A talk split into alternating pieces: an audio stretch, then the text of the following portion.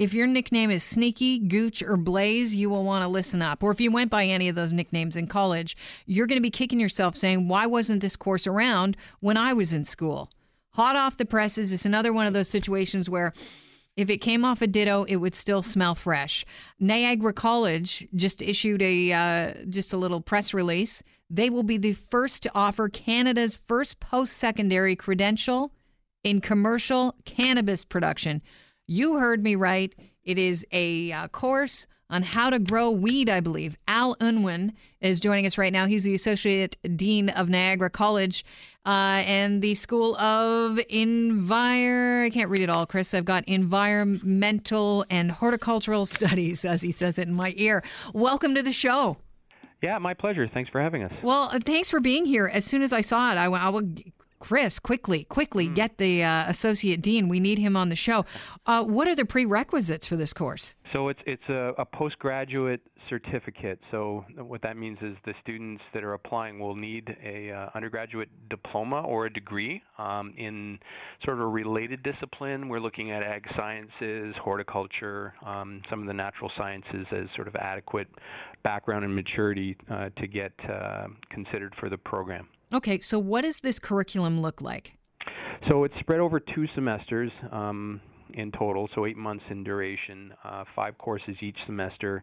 The focus has been largely on two major elements. One on the uh, certainly on the, the care and, and, and you know cultivation of the crop itself, that'll be an important element. But probably as important, if not more so, will be the, the legal framework uh, that surrounds the, the legal licensed production of cannabis in Canada. And, and, and it exists right now. I think it's important to understand that there's a very well established industry in Canada in terms of medicinal marijuana, and we're confident that uh, what we're hearing from those licensed producers is that there's a huge demand for for highly skilled individuals that we're hoping to help out with. And what type of individual are they looking for as far as skill sets go? So clearly they're going to need some knowledge of plants and plant material and how to tend to and care for plants. That's going to be important to them because it's it's a crop and it's a plant and it needs to be cared for. Uh, like other crops uh, have to be cared for, and there are unique aspects of it for sure. Uh, what they're really wanting uh, from a, a, grad to be sort of Monday morning job ready is the knowledge and understanding of the day-to-day legal uh, framework that they are really, really um, controlled by, and and that is where they're really wanting to have somebody with a real solid skill set that not only knows how to grow plants in a large-scale facility, uh, and that's a big difference uh, between growing one or two plants in a large scale facility and then understanding the legal framework of it uh, is certainly something they, they they're they're in need of. So you're talking about industrial farming almost.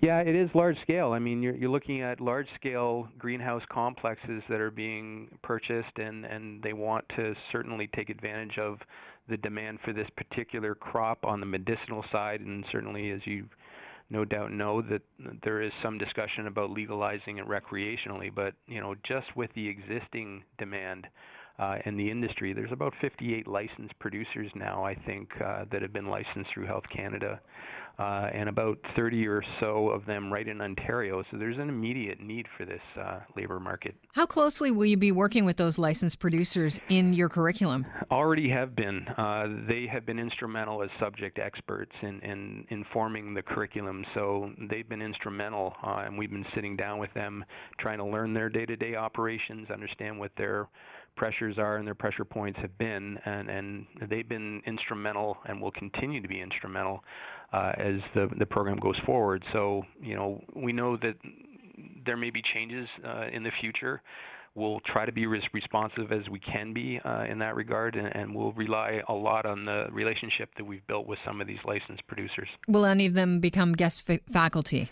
Yeah, I think that's a that's a real possibility. The other thing that they're they're going to uh, be participating with us uh, on is that we're really committed to having applied learning being a key focus on this. Uh, and to do that, you know, we want to grow cannabis on our campus legally and under the legislation and the regulations. But we also want to work with those licensed producers uh, to offer sort of a, a, work practicum. So there will actually be a placement in the second semester where the students are working with those licensed producers in their facility and and really, really learning uh, in a hands-on way, sort of the day-to-day operations of it. So it's really critically important the relationship we've built with those with those LPs. So you we'd like the opportunity to grow uh, product, obviously, on the campus. What does that mean for campus security? So you know the the security and the those aspects are very clearly laid out in the existing access to cannabis for medical purposes regulation. So we will follow that to the letter. Um, you know we, I think we have a real responsibility uh, as a post-secondary institution to lead by example. So all the parameters that are required as part of those security measures will be certainly a key element of uh, growing here on our campus. Speaking of leading by example, have you modeled this program after any other courses at home or abroad? Because I know this is the first one in Canada, but North America wide, is there anywhere else that is offering a class like this? So, so there are courses, and I think it's important to know that the difference here is real. The, the you know, in talking to the licensed producers, they were clear to us that you know one course uh, although it could sort of scratch the surface, it wouldn't be you know enough to really get into the the day-to-day operations of it. So there are mm. other post-secondary institutions that have offered courses uh, or a course or two uh, in cannabis production, but we're the first that has an entire academic program uh, that has been uh, approved as a credential through uh, through the, the provincial ministry. So I think that's where we're the first in terms of the credential and an entire academic 10 course program fully committed to this particular industry. We're talking to Al Unwin, who is the Associate Dean at Niagara College, uh, about the fact that Niagara College has announced they're the first to offer Canada's post secondary credential in commercial cannabis production. How many uh, people are going to be uh, into this first uh, this first uh, co- this course like the first cohort you got uh, it. In september we're looking at uh, 25 students. Wow. Uh, we want to manage that uh, in regards to you know we really want to ensure that the students are getting a really good experience that they're having an opportunity to interact in, in a, a reasonable way with with the cannabis that we'll be growing.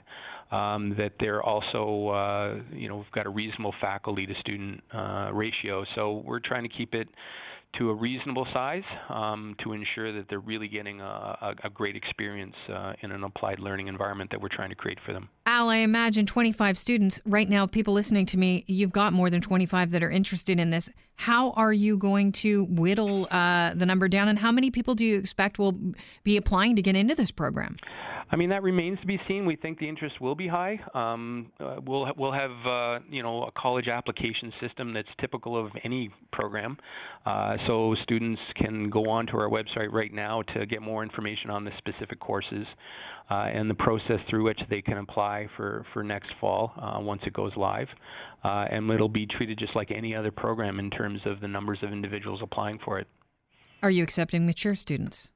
Yes, absolutely. Sounded yeah. like I was asking for myself if I wanted a career change. I'm not. I'm not looking, but it does sound really interesting. What kind of job uh, can they expect to learn uh, to you know land upon a, a graduation? What are we talking about here? So, I mean, you know, in their discussions with the licensed producers, um, you know, we think that the students, once they've completed the program, will be fully capable to take on, you know, a responsible person in charge was one of the sort of terms that they use, which is, you know, an assistant grower, lead grower, uh, production supervisor. There's a variety of different um, kind of titles that the industry is using um, but they'll be fully capable and able to manage the crop and oversee some of the legal requirements, post-production harvest, all the different aspects that are embedded in our curriculum. Uh, we think will will make these students very capable to take on those responsibilities, and the industry is excited for the first cohort. Well, Al, I'm uh, excited for this. Uh, keep us uh, posted as to how things are humming along and how many people you're getting applying for uh, the course in uh, September next fall, because it sounds it sounds like you are right on top top of things. I can't believe more colleges aren't offering this. Great. Well, thanks. Uh, thanks for uh, reaching out. I really appreciate your time.